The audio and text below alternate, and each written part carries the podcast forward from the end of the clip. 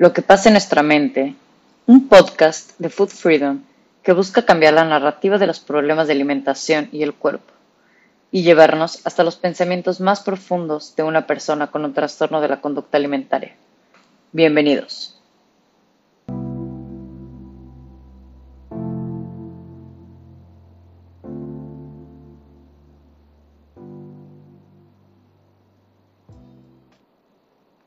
Buenos días a todos. Este, en este capítulo, ahora sí que como buenas bloggers que somos, este, fake bloggers que somos Isa y yo, este, realmente nos han pedido mucho este tema. Bueno, por lo menos a mí me han, me han pedido mucho como la parte de cómo sanó, o sea, si ya entendimos que este problema o los problemas de alimentación normalmente empiezan en, en la parte de cuando somos niños o se puede arreglar o se puede prevenir cuando somos niños, pues cómo no, o sea, cómo le enseñas a tu hijo, a tus hijos a enamorarse de la comida, a que no crezcan con tabús de la comida y obviamente nos hemos dado cuenta que eso involucra que nosotros tenemos que hacer no es nada más como un problema que, pues, bueno, al niño entonces le doy de comer de tal manera, aplico lo que Isa dice y yo no cambio nada. O sea, supongo que esto tiene que ver con toda la familia, y literalmente, pues como dice el título, es acompañar al hijo, o acompañar a nuestros hijos a, enamorarse de la, comida. Entonces, literalmente, ¿cómo vamos a hacer? ¿Cómo le hacemos para que los niños, esta generación, esta nueva generación, que para mí ya son niños como mucho más conscientes, pues empiecen a, enamorarse de este tema de, la comida y ya no crezcan con tantos, con tantos problemas como lo, lo estamos haciendo nosotros, ¿no? Entonces, a mí me encanta la cuenta de Isa. De hecho, este podcast así, estamos haciéndolo regañadas porque mi mamá ya le urgía este podcast, más a ella que a nosotras dos. Este, y porque realmente a mí, a, mí me, encanta cómo aborda el tema de, de, de la comida con, con los niños. Me encanta, o sea, me encanta, me fascina. Y pues bueno, o sea, ahorita sí nos va a acompañar. Ella es parte de eh, la red de apoyo de Food Freedom, en la que ella, este, pues está literal como la parte de prevención de cómo educar a los niños a, a tener una muy buena relación con la comida.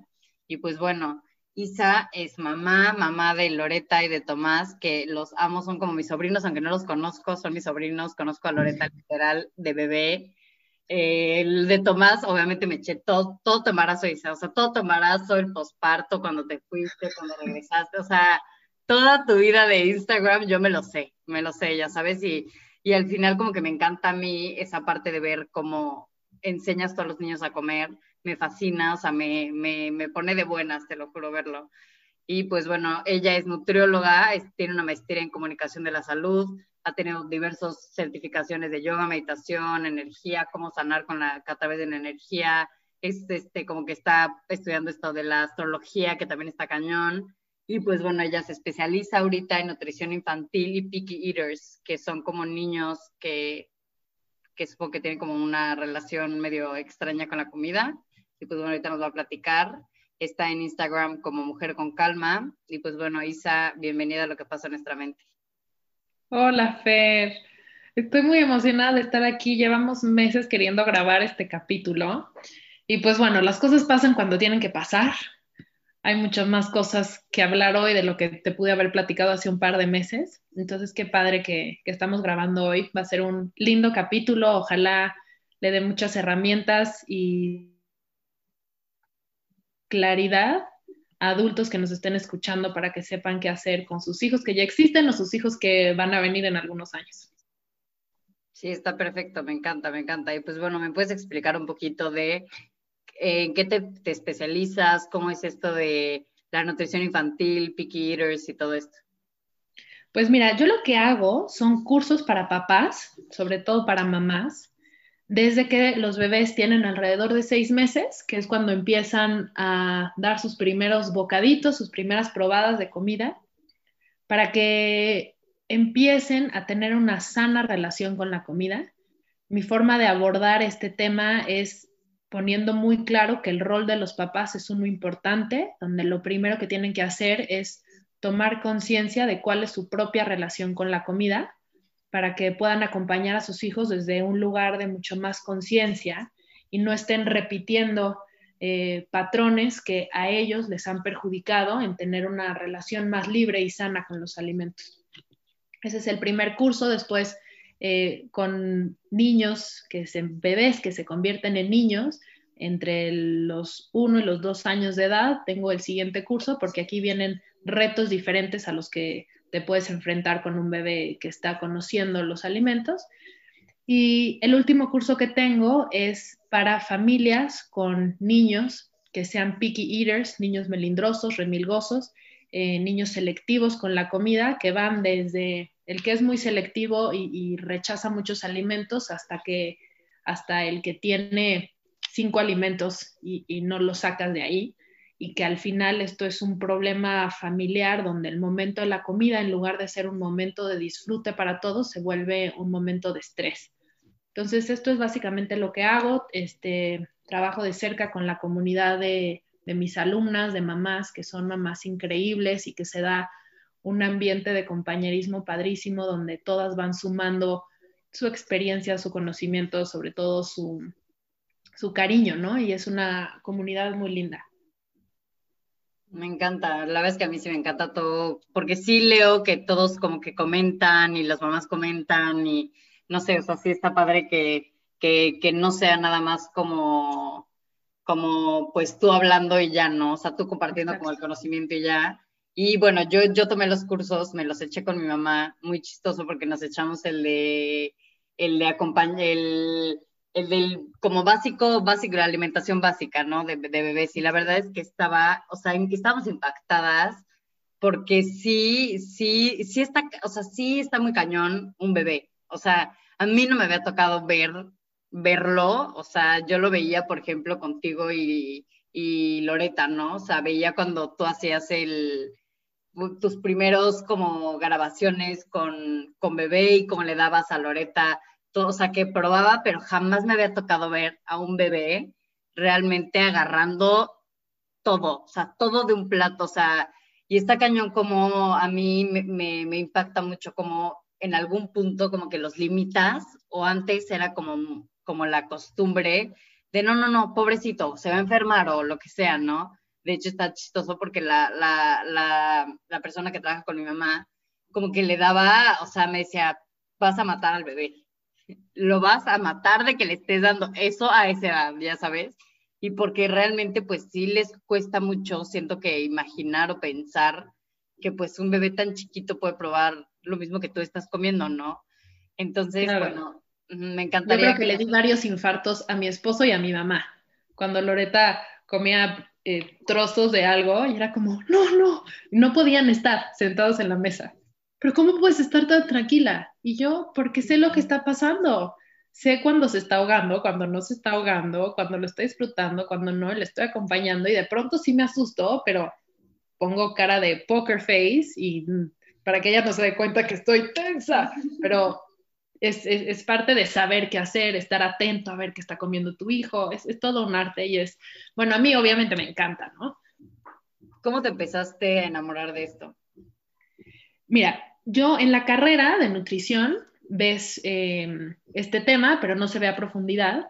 Cuando yo estaba embarazada, el tema que más me emocionaba era este, o sea, yo decía, ya quiero que empiece a comer, qué emoción, y entonces empecé a estudiarlo muchísimo y me di cuenta que había demasiada información afuera, eh, estaba la moda de baby led winning, y que si baby led winning, que si papillas, que si que se hace, que si antes se introducían los alimentos a los cuatro meses, que ahora es a los seis, entonces había demasiada información y yo dije, no puede ser, yo soy nutrióloga y estoy confundida con tanta información allá afuera, o sea, una mamá que no tiene bases de estudios de nutrición, ¿cómo, o sea, cómo le va a hacer?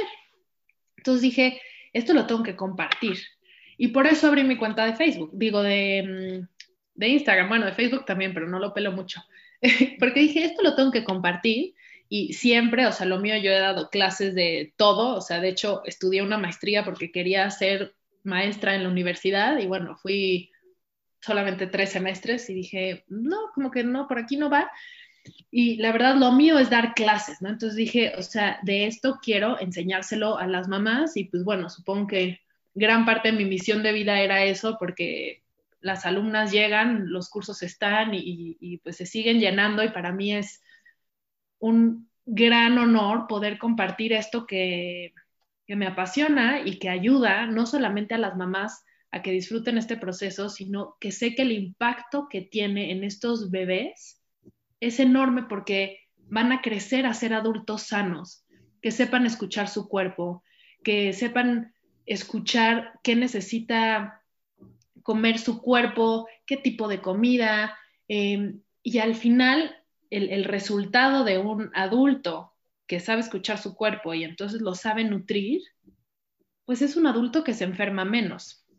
¿no? Las, las enfermedades que nos aquejan hoy y los últimos años, que han sido todos los estudios y sobre las enfermedades crónico-degenerativas, que pues su base, una de sus bases es la mala alimentación, ¿no? Entonces decir, wow, aquí sí estoy poniendo un verdadero granito de arena para mejorar la salud y la calidad de vida de, las personas. Y se empieza, el mejor momento de prevenirlo es sembrar la semillita correcta proteger, porque nacen, o sea, nosotros somos semillitas perfectas. El, chiste es nosotros como papás proteger esta semillita para que sea como debe de ser y crezca como debe de crecer y no condicionar todo el contexto alrededor de la comida con creencias, con comentarios, con emociones, con vivencias alrededor de la comida que empiecen a distorsionar nuestra relación con los alimentos y dejemos de escuchar lo que necesita nuestro cuerpo. Ok, bueno, ahora eh, siento que aquí es importante que muchas mamás van a tener estas dudas. ¿Cuál es la edad más importante en los niños que es como la edad que absorben más cosas que realmente te tienes que, que interesar en su alimentación? Pues mira, el, el comer es una cosa que se aprende y como todo aprendizaje es un proceso. Entonces yo no te podría hablar de el mejor mes para estar atento, la mejor edad. En realidad es un proceso que tenemos que atender desde el comienzo. Y si nos vamos desde el comienzo, estamos hablando inclusive de la mamá embarazada, porque su hijo está percibiendo a través del líquido amniótico los sabores que ella consume. Después el bebé que nace donde se alimenta de la leche materna y, aquí está la parte de la libre demanda porque estamos así reforzando su mecanismo de hambre y saciedad que es perfecto. Y entonces te pide leche, le das leche y se quita cuando ya no tiene hambre. ¿no? Entonces es respetar esos ritmos que muchas veces pues no se respetan, ¿no? Te dicen cuando sales del hospital o te dice el pediatra, le tienes que dar pecho 10 minutos de cada lado. Y es parejo la recomendación para todo mundo. En mi caso, yo, o sea, mi leche era, salía como proyectil y salía muchísima cantidad. Si yo me hubiera pegado a mis bebés 10 minutos de cada lado, o se estarían muertos, ahogados o, o, estarían rebosando de obesidad, ¿no? Entonces yo les daba 5 minutos de un lado y la siguiente toma, pues del otro lado. Y así era, porque así, así y ahí fue cuando dije, sí toda la información que está allá afuera es importante, pero lo más importante es yo saber escuchar mi cuerpo, estar en calma, para también poder escuchar a mi bebé y acompañarlo a que me pida las cosas que necesita, en este caso la comida. Y luego empieza la introducción de sólidos, donde lo único que conocían antes era la leche y ahora van a empezar a descubrir los alimentos, pero de entrada ellos no saben que otros alimentos también les van a quitar el hambre. Entonces aquí es otro error muy común donde es, bueno, ya empezaste con sólidos, quítale la leche, dale el alimento y después le das la leche para que no se llene con la leche. Y no, imagínate un bebé que tiene hambre y que lo único que conoce que le quita el hambre es la leche. Y de pronto tiene hambre y lo sientas con algo enfrente que nunca ha visto y que se lo tiene que meter a la boca y tiene hambre. Lo único que quiere es su leche para quitarse el hambre. Entonces, hay varias cositas de estas que son importantes y que yo no te podría decir cuál es más importante, pero te estoy mencionando algunas eh, que suelen ser errores comunes. Entonces es en este proceso de que va conociendo los alimentos de una forma armónica, la leche sigue siendo la base de su alimentación. En el momento en el que ya coordina lo suficiente para masticar, deglutir, y si es que es un bebé adelantado motrizmente, que se pueda alimentar solo, como es en el caso de bebés que son más tipo baby led weaning, entonces ya puedes retirar las tomas de leche y espaciarlas y, darle prioridad a que coma los sólidos antes que la leche. Y en estos primeros seis meses de alimentación, o sea, de los seis meses a los doce, es como si fuera un poco una carrera contra el tiempo, donde queremos enseñarle la mayor gama de alimentos posibles. Enseñárselos, que los conozca, pero además seguírselos repitiendo, porque si probó el chayote en el mes 6 y ya le pusiste check a la lista que ya probó el chayote, pues se lo tienes que seguir dando, porque si no vuelve a ver un chayote, se le va a olvidar que el chayote existe. Los niños aprenden a través de la repetición. Entonces hay que repetirles los alimentos y encontrar este, este balance entre repetir alimentos, pero también seguirle presentando nuevos. Y entonces cuando llegamos al año, ya debe de tener la coordinación suficiente para comer cantidades significativas y suficientes, pero pues ya no tiene tanto interés en la comida, sus periodos de atención se vuelven mucho más cortos, eh, ya no comen la misma cantidad, empiezan a comer menos porque su cuerpo requiere menos energía, porque su ritmo de crecimiento ya no es el mismo que un bebé chiquito, ya no vas cada vez, eh, cada mes al pediatra y te dicen que subió 500 gramos, 700, 400. A partir del año, esa cantidad de kilos que van ganando y esa cantidad de centímetros que van creciendo en talla va disminuyendo porque el ritmo de crecimiento es menor. Entonces necesitan menos alimento. Y muchas veces como mamá te empiezas a angustiar y es como, no, creo que no está comiendo suficiente. No, ya no está, empieza a perder como esas llantitas típicas de bebés que están en las piernas, en los brazos, o sea, empieza a perder cachetito, papadita, y no, no quiere decir que se está desnutriendo tu hijo, simplemente ya no es un bebé tan gordito, porque eso es lo normal, ¿no? Entonces empiezan a haber más retos, además, entre los, después del año es cuando les empezamos a enseñar esta parte social de comer, porque no somos comedores sociales por naturaleza eso se aprende. Y muchas veces caen en el error de que la comida del hijo, del bebé que se está convirtiendo en un niño, es una actividad aparte de la actividad de comer del resto de la familia o de los papás.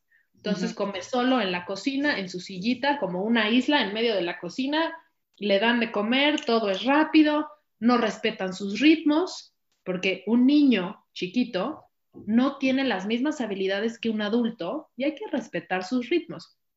Y entonces, ¿cómo le vamos a enseñar a ser un comedor social si come solo? Hay que sentarlo en la mesa con todos y que entienda esta dinámica y este ritual que puede ser lo máximo a la hora de comer. Y aquí me gustaría hacer un paréntesis que a mí se me hace muy importante, que en esta época en la que vivimos, donde el celular pareciera una extensión de nuestros brazos, dejamos, estamos dejando la parte social y de interacción con otras personas por completo. Entonces, este momento de la comida me parece que es una oportunidad para todos de guardar el celular, que no llegue a la mesa, donde vamos a convivir, vamos a conectar y es este ritual, es ese ratito en el día donde vas a estar presente, presente contigo misma, con tu cuerpo para escuchar lo que estás comiendo, presente con tus hijos para poderlos observar y acompañarlos a que también sepan escuchar su propio cuerpo y a pasar un rico momento, que de verdad el momento de la comida, este ritual, sea el mejor momento del día para toda la familia. Entonces, no te puedo decir qué es lo más importante en este proceso de aprender a comer. Es un proceso eh, los retos que se empiezan a ver cerca de los dos años, de que tal vez empiezan a volver más selectivos, es el no engancharte, entender que es una etapa normal por la que pasan muchos niños, pero que también tengas las herramientas para saber distinguir si hay algo mal. Si se está volviendo selectivo o picky, porque tal vez no puede comer ciertos alimentos porque no tiene la coordinación para llevarse esos alimentos a la boca o porque no puede masticarlos y entonces tiene hambre y quisiera comer pero no puede y tú lo estás forzando y entonces pobre niño tiene muchísimo estrés a la hora de comer y el estrés es el peor ingrediente a la hora de la comida porque el estrés número uno frena el proceso de aprendizaje y los niños siguen aprendiendo a comer no porque cumplieron un año y ya no es alimentación complementaria, ya saben comer. El proceso de aprendizaje sigue a lo largo de la primera infancia. Entonces, el estrés frena el proceso de aprendizaje, no queremos estrés en la mesa, y también frena el estrés al sistema digestivo. Se detiene el sistema digestivo cuando hay estrés, por eso cuando comes estresada, pues te cae mal la comida. Entonces, el estrés es un componente que nunca debe de estar presente en la mesa. Si nosotros tenemos como objetivo que el momento en el que nos sentamos todos a comer en la mesa es un momento placentero, es un momento de calma que disfrutamos todos, entonces va a ser muy fácil identificar cuando algo está interviniendo en que el, momento sea así. Entonces, en el supuesto de que un niño no quiere comer, tus opciones es lo forzas a comer y entonces tu momento de calma se vuelve un momento de estrés o que no coma. Porque no es nada más que coman los niños, es que la mamá también coma. Y que identifiquen ese momento de la mesa como ese espacio seguro y ese espacio donde todos lo pasan bien. Y que el que no lo quiera pasar bien, que se pare de la mesa. Porque el que mamá también coma bien y disfrute es primordial. Porque también pasa mucho eso, nos dejamos hasta atrás, la mamá come frío, come rapidísimo y entonces no disfruta. Y entonces, ¿por qué tus chiquitos van a aprender a disfrutar la comida si a ti no te ven disfrutándola? Sí, claro. De hecho, esa es la siguiente pregunta, como cómo afecta a tu hijo que nosotros o las mamás tengan una mala relación con la comida. Y esto es la parte donde debemos de ser papás conscientes y tomamos, aunque sea un día, de bajar un poco las revoluciones y poner atención a cuáles son los pensamientos, las creencias y las emociones que tenemos alrededor de la comida en un día. Y se van a sorprender porque, o sea, resulta que pues, la comida es bastante protagónica a lo largo de todo el día. Y entonces te vas dando cuenta, y si pueden hacer este ejercicio y de verdad apuntar en, una hoja todos estos pensamientos, creencias y emociones que se detonan a partir de pensamientos de la comida o experiencia directa con la comida, se van a sorprender. Y muchos de estos pensamientos son pensamientos que pues nos limitan, eh, pensamientos que interfieren en tener una relación sana con los alimentos. Y a la hora de hacerlo consciente, lo vamos a externalizar menos es como las groserías, ¿no? O sea, es como todos somos más o menos groseros o usamos malas palabras, pero cuando te conviertes en papá, dices, bueno, pues ahora sí no puedes decir groserías porque las van a repetir. Hasta que te das cuenta que de verdad si la dices en el coche, tu bebé que está atrás la repite tal cual y dices, uy, ya no puedes decir groserías. Así pasa con las cosas que dices alrededor de la comida y de tu cuerpo. Entonces, si tú lo haces consciente, cada vez los vas a decir menos. Pero no es solamente lo que se dice con la boca, es lo que se dice con todo el lenguaje corporal, ¿no? Entonces es de verdad trabajar en ustedes, hacerse conscientes, porque los niños, los bebés son unas esponjas y ellos no saben lo que está bien y lo que está mal, lo que es saludable y lo que no es saludable. Ellos simplemente quieren ser como tú. Entonces van a imitar tus, tus comportamientos, van a adoptar tus creencias. Entonces, sí es bien importante nosotros tener ese, ese momento de hacernos conscientes de cuál es nuestra propia relación con la comida y nuestra propia relación con nuestro cuerpo. Y aquí lo has hablado tú muchísimo, como pues la moda ahora es tener un cuerpo de deportista de alto rendimiento, ¿no? Que para tenerlo pues tienes que dedicarte al deporte de alto rendimiento, que eso es una profesión, ¿no? No puedes tener tres profesiones, más la de deportista de alto rendimiento, ¿no? Entonces, también darnos cuenta cómo tratamos a nuestro cuerpo, cómo lo volteamos a ver, cómo lo alimentamos. Lo alimentamos a fuerza con verduras porque son buenas, lo alimentamos solamente con proteína porque los carbohidratos son malos y la dieta keto me va a adelgazar. Me aguanto el hambre hasta media mañana porque estoy haciendo el ayuno intermitente. Ojo, ¿qué, es, ¿qué están viendo tus hijos? Un rechazo a tu cuerpo, un rechazo a la comida, un control de la comida.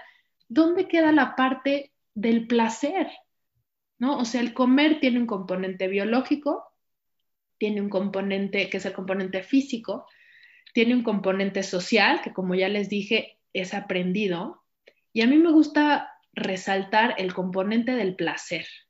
Comer es un placer. Y si no nos ven a nosotros disfrutarlo, o si solamente ven que te produce placer comerte el postre, pero después se te sale por los ojos la culpa de haberlo comido, pues, pues ¿qué, mensajes tan, tan que chocan, ¿no? Ajá, ajá, o sea, o que te comes el, postre, pero ven que te sientas al día siguiente y tú solamente comes un detox, un jugo detox y toda la mesa le sirves, no sé, este picadillo, entonces, ¿por qué? O sea, lo que yo en mi cabeza es, ¿por qué me voy a comer yo eso? ¿Por qué mi mamá se está comiendo eso? Y en algún punto pues va relacionando, ¿no? Ah, bueno, se comió el postre, y después se tuvo que comer la leche. O sea, no sé, como que siento que sí vas captando, ¿no? O sea, puedes pensar que tus hijos no, no, entienden, pero sí deben entender bastante, o por lo menos tú, como esponjas. Y hay muchísimos comentarios que, o sea, que no te das cuenta, como cuando inconscientemente puedes usar las groserías como parte de tu vocabulario eh, del diario, es así como, ay, bueno, me voy a comer un pedacito más del pastel y ya mañana hago más ejercicio no, bueno, ay, pues ya, ya, ya, ya rompí la dieta, pues ya voy a seguir. No, ahora sí, ahora sí me tengo que poner a dieta, ¿no? Ve estas, o sea, son de verdad comentarios que ellos absorben textual. Además, los niños de verdad, o sea, tú lo puedes decir como un comentario X, para ellos es tan cierto como cualquier otra cosa que puedes decir tú muy consciente de lo que estás diciendo. O ellos te pueden ver como te ves en el espejo con ojos de rechazo. Eh, ellos pueden ver cómo te estás metiendo esa ensalada sin que te guste y por qué les va a gustar a ellos. En fin, o sea, son tantas cosas que de verdad sí los invito a que igual y no cambien, pero que sí sean conscientes de su propia relación para que no se lo repitan en fuerte a sus hijos y permitan que crezcan con esta relación con su cuerpo mucho más sana. Sí, sí, sí, 100%. Y me encantaría que nos dijeras cómo se ve una buena alimentación infantil, o sea, la ideal. Ok, la ideal es una alimentación que se compone de una gran variedad de alimentos. Solemos caer como papás porque estamos cansados, porque estamos estresados y porque lo último que queremos es pensar en planear menús. Y entonces diario les damos de desayunar huevo todos los días desayunan huevo. Eso no es una alimentación variada. Pero es que ya no, no se me ocurre qué más le puedo dar de, huevo. Bueno, le puedes dar unas enfrijoladas, les puedes hacer unas quesadillas, una avena, unos waffles, unos hot cakes, em, puedes hacerle un pollito con... O sea, hay tantas cosas que le podemos dar. Además, vivimos en la época de todo lo puedes investigar en tu celular. Sigue a tres cuentas de mamás que sean súper creativas con la comida y cópiales tres de sus opciones y con eso ya mínimo va a tener tres desayunos y no solamente el huevo, ¿no? Entonces, esa es una parte de ser variada. La otra es que la base sean alimentos frescos. Vivimos en la época de los alimentos industrializados y qué bueno porque nos sacan de apuros muchas veces, pero no deben de ser la base de nuestra alimentación. La base de nuestra alimentación deben de ser alimentos frescos que se cocinen en casa. Entonces, esa es una parte importante. Me podría meter más a detalle a hablar sobre los grupos de alimentos, pero no sé si quieres que, aborde con tanto detalle. Eh, tú dime. Este, no, no, no tan detallado. Mejor que te consulten si quieren que sea muy detallado. Exacto. Entonces, que sea variada y que sean alimentos frescos. Eso es lo que yo más resaltaría. Y la otra es que sea ordenada, que haya horarios. ¿Ok? Muchas veces, eh, justo porque sus periodos de atención son cortos y tal vez no comieron lo suficiente a la hora de la comida, entonces te van a pedir un snack a media mañana o a media tarde y entonces se lo vas a dar y entonces son estos niños que están comiendo todo el día. El metabolismo, el cuerpo necesita orden, necesita rutina en todo, pero sobre todo en los alimentos. Tener horarios fijos de comidas y no estar comiendo cositas todo el día. Esas serían las tres cosas que yo diría que son básicas. La variedad, la frescura de los alimentos y el orden con horarios. Ok, ok. Y cómo veo que tú también ya empiezas a involucrar esto de la alimentación intuitiva, ¿cómo le involucra o cómo involucras a tu hijo en la alimentación intuitiva? Pues mira, lo primero es enseñarle esta variedad de alimentos, ¿no? Porque pues si no, si solamente conoce tres cosas, pues, pues va a intuir que lo que existe para comer son esas tres cosas y ya. La parte de saber escuchar tu cuerpo no es solamente para la parte de la comida, pero con la comida es, es, un muy buen ejercicio que lo podemos ver de una forma muy tangible, al menos tres veces al día.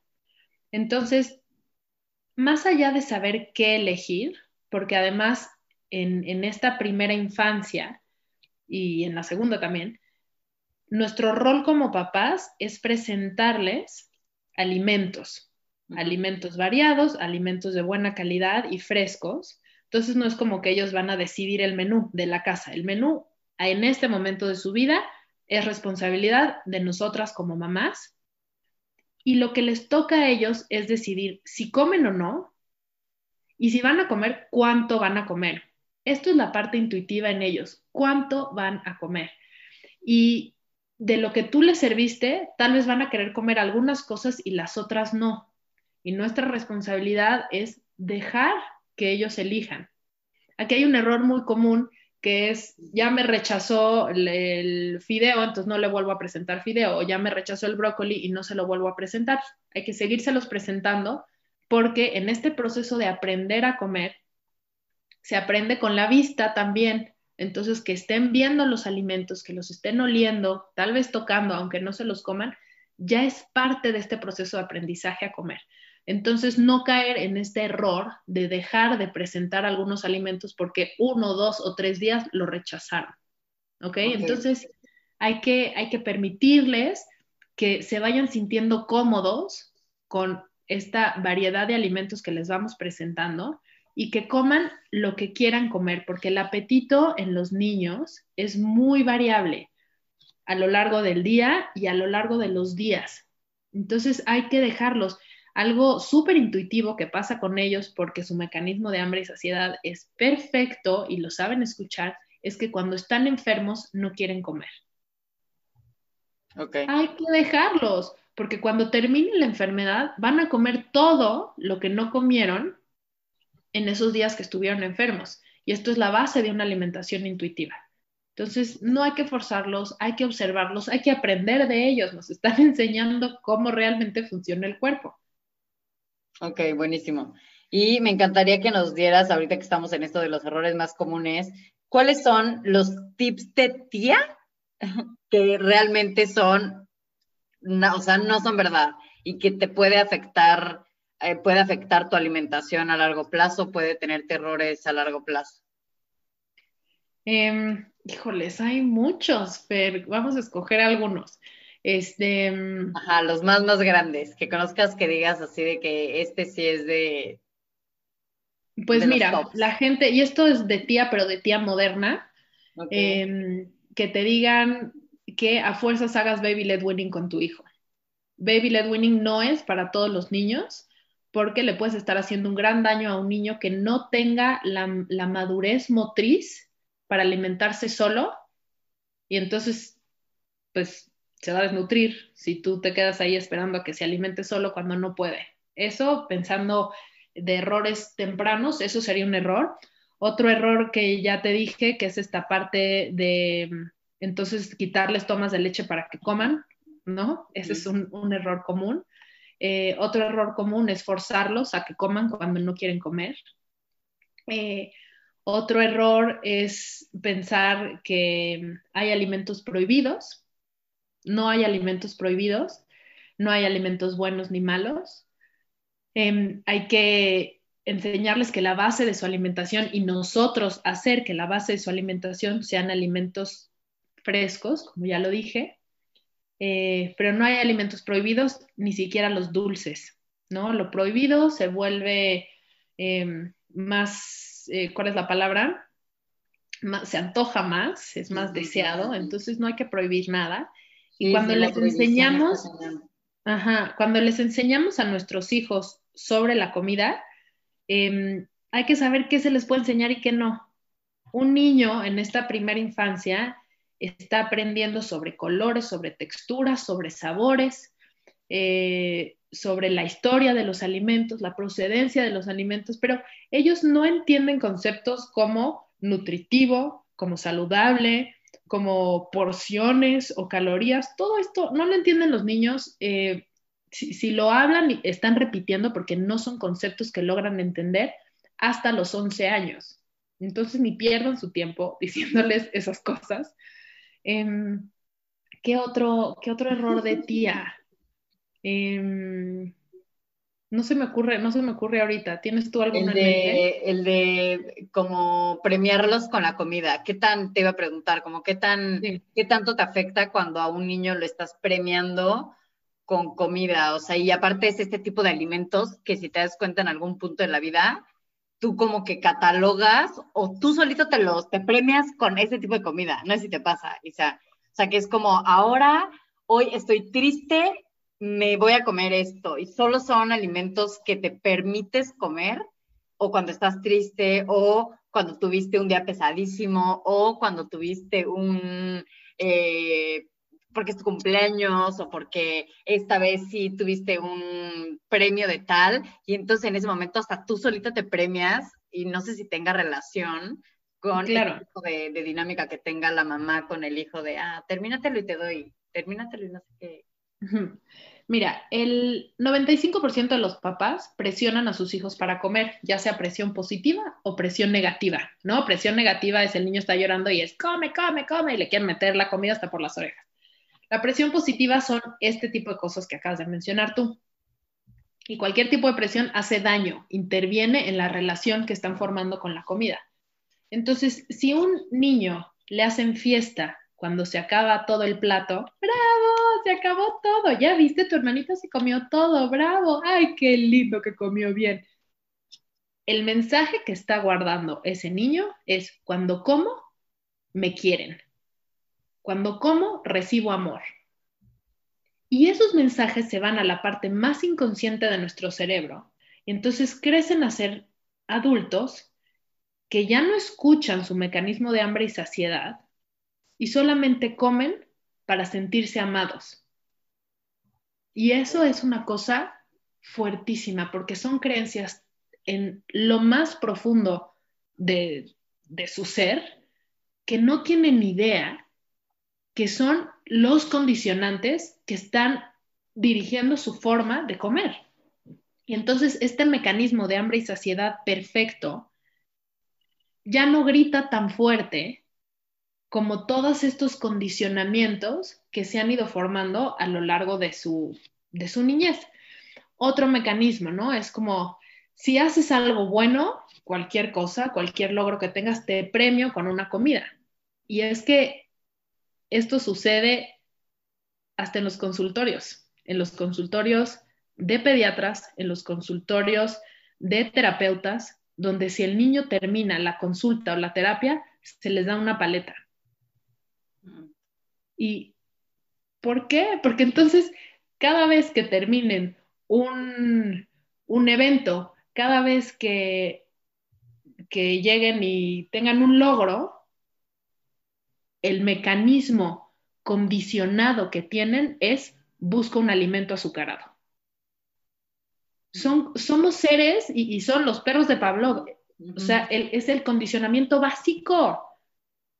somos seres que nos vamos condicionando y la alimentación se puede ir condicionando de un millón de formas. Entonces hay que tener muchísimo cuidado en ver qué tantos condicionamientos le estamos poniendo a nuestros hijos alrededor de la comida.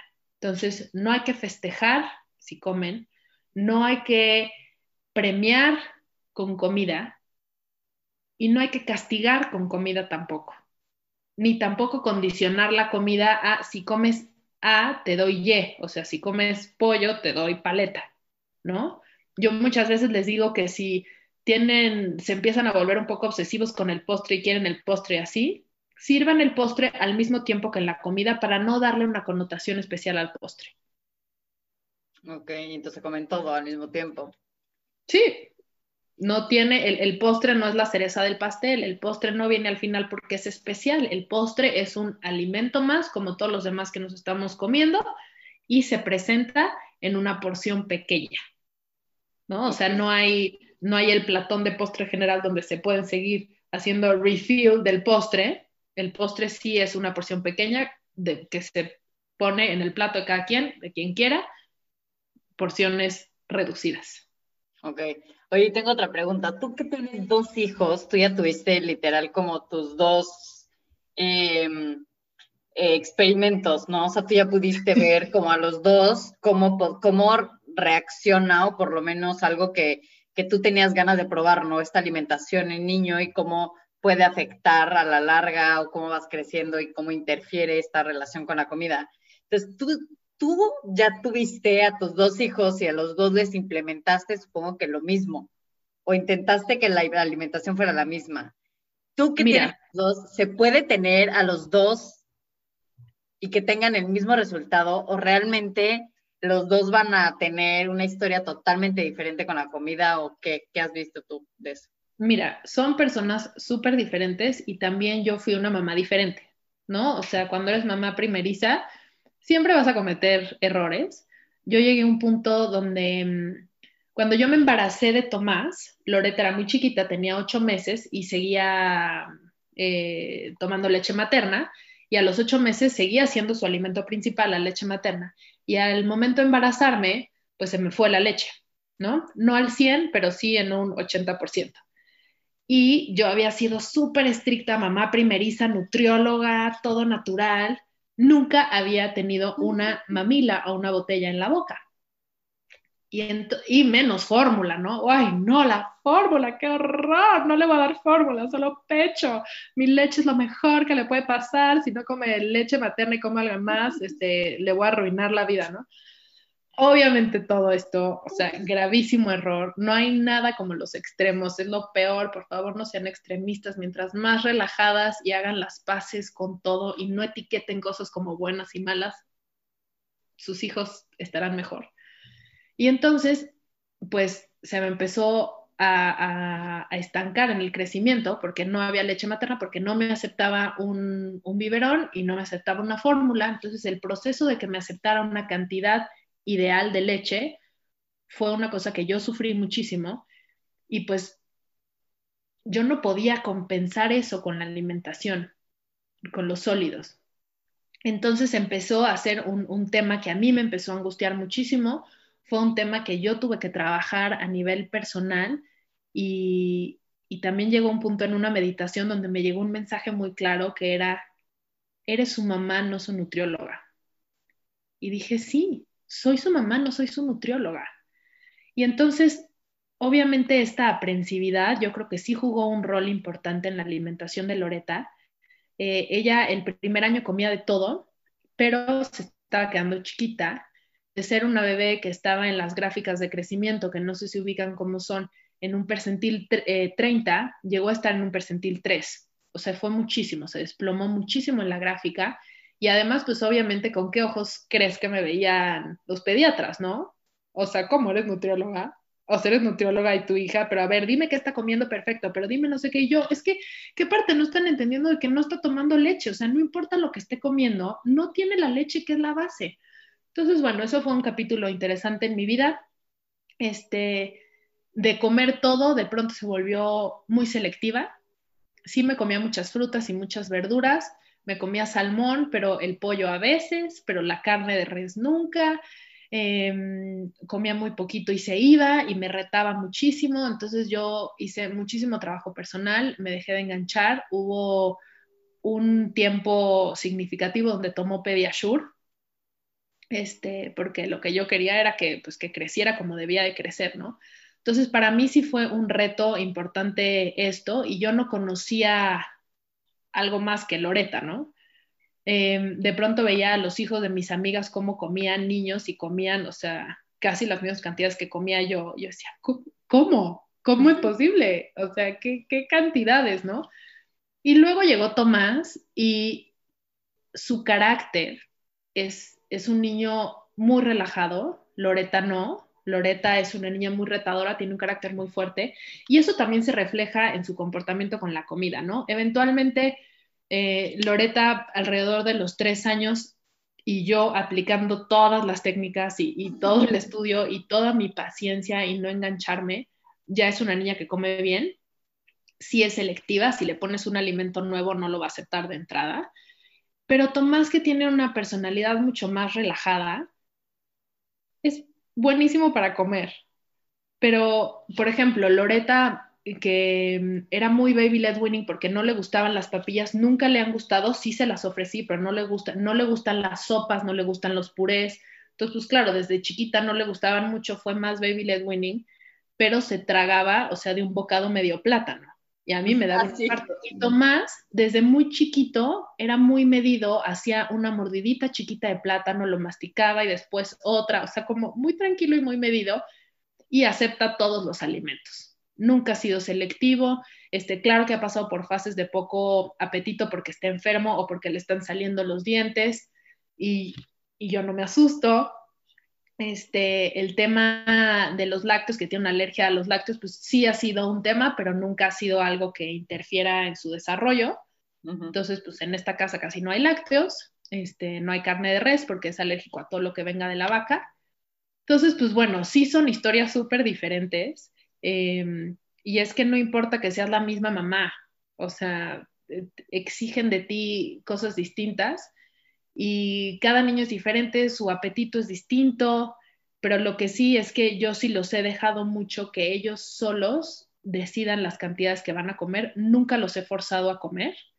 Em, y pues bueno, ya veremos cuando sean, cuando sean adultos cómo es su relación con la comida, si las cosas que promuevo son reales o si viví en un engaño y engañé a muchísima gente, ¿no? Pero creo que creo que no, lo veo en mis, en mis alumnas, en sus hijos, en cómo juntas van disfrutando la comida, cómo inclusive los pacientes, este, las alumnas con hijos que son picky eaters, cómo son logros cuando empiezan a ser menos selectivos, cuando aceptan un nuevo alimento y, cómo las mamás dejan de vivir este estrés y, y sus hijos están teniendo un crecimiento armónico. Sí, sí, está cañón. O sea, la verdad es que yo.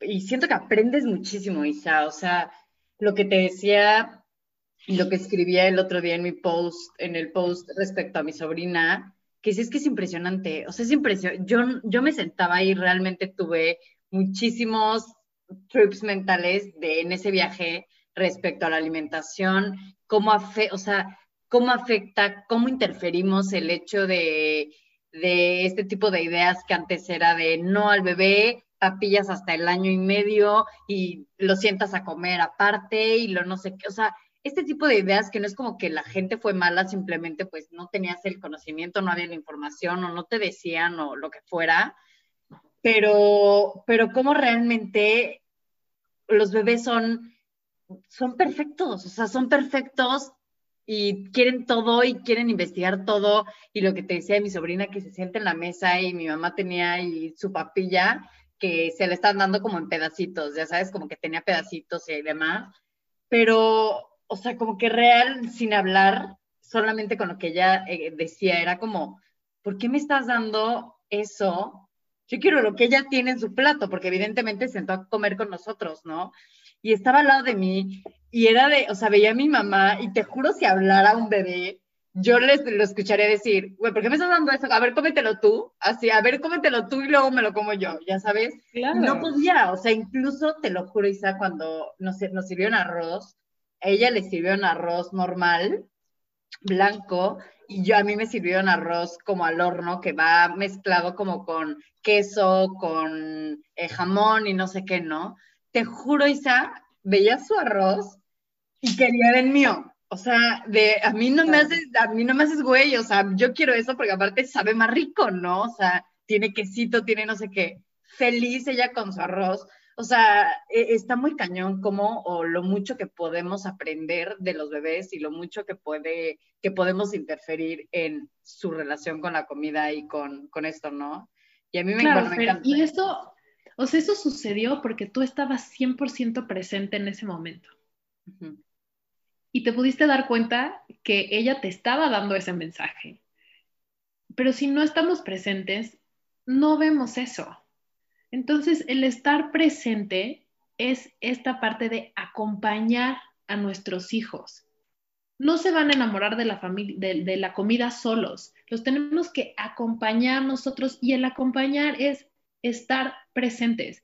Y si además ellos saben que el momento de la comida es el momento donde mamá va a estar más presente con ellos, van a amar el momento de la comida porque están fortaleciendo el vínculo con su mamá. Y van a amar la comida porque los estamos condicionando, pero de una forma linda, a que la comida está presente en el momento más bonito de su día. Ya, perfecto, me encanta. Isa, y ahora nada más de rápido, ya para cerrar, me encantaría que nos dijeras cómo se ven las terapias contigo, las consultas contigo. Mira, yo terapias doy pocas porque pues no me da la vida, porque tengo dos hijos, ¿verdad? Este, y por eso hago los cursos. Los cursos están diseñados para que se aprenda de una forma muy holística y donde además no solamente el curso y te dejo sola, este, es el curso y hay un acompañamiento conmigo a través de los chats. También hay opción de tomar el curso sin el acompañamiento, para quien lo quiera, siempre está esa opción. Eh, pero la parte del acompañamiento es bien importante y siempre estoy abierta a dar terapias a las alumnas que ya han tomado mis cursos porque sé que tienen esta base. O sea, yo en una consulta no te puedo enseñar lo que te enseño en un curso de dos horas, ¿no? Entonces, a mí sí me gusta eh, dar consulta, pero ya a, a estas mamás que ya intentaron y que ya pusieron en práctica todo lo que enseñé en un curso. Entonces, ah, así es básicamente como, como funciono. Eh, mis dos cursos básicos, que es alimentación complementaria y después alimentación de bebés que se convierten en toddlers, son pregrabados, los puedes comprar y ver en el momento que tú quieras. De hecho, ahorita está saliendo la segunda edición de mis cursos, ya se renovó, ya está todo más profesional. Eh, y el curso de Peak Eaters hasta ahora solamente se da eh, en vivo, lo había estado dando ya pregrabado, pero la verdad es que a mí me gusta esta parte de conectar más con, mis alumnas y solamente se está dando en vivo. Igual y eventualmente se, se, vuelve pregrabado, pero por ahora solo es en vivo y tiene sesiones de seguimiento en vivo a lo largo de tres meses. Ese, ese curso no es tanto curso, es más un programa. Ok, como un taller, perfecto. Buenísimo, pues muchas, muchas gracias, Isa. Voy a dejar aquí este todos los datos de, Isa. De todos modos, ella ya está en la, en la red de apoyo. Ya para cualquier este, cosa, voy a dejar también su Instagram y todo para que la puedan contactar y puedan tener el link de todos los cursos que da. Porque la verdad es que yo, que ya tomé el primero, está muy bueno. Ni siquiera tengo bebés, pero aprendí un chorro. Mi mamá también lo puedo asegurar que aprendió muchísimo y te juro que es hermoso verla feliz a ella ya pudiendo enseñarle a mi sobrina esto. Sabes que, que, que, que agradeces muchísimo, o yo, por ejemplo, agradezco mucho que haya personas como tú haciendo esto, por, por los niños y, por, y porque más niños crezcan y realmente se enamoren de, de, esta, de esta comida que aparte es hermoso verlos comer y enamorarse de la comida. Entonces, muchas, muchas gracias, Isa. Y bueno, a todos, este, nos vemos el próximo martes en lo que pasa en nuestra mente.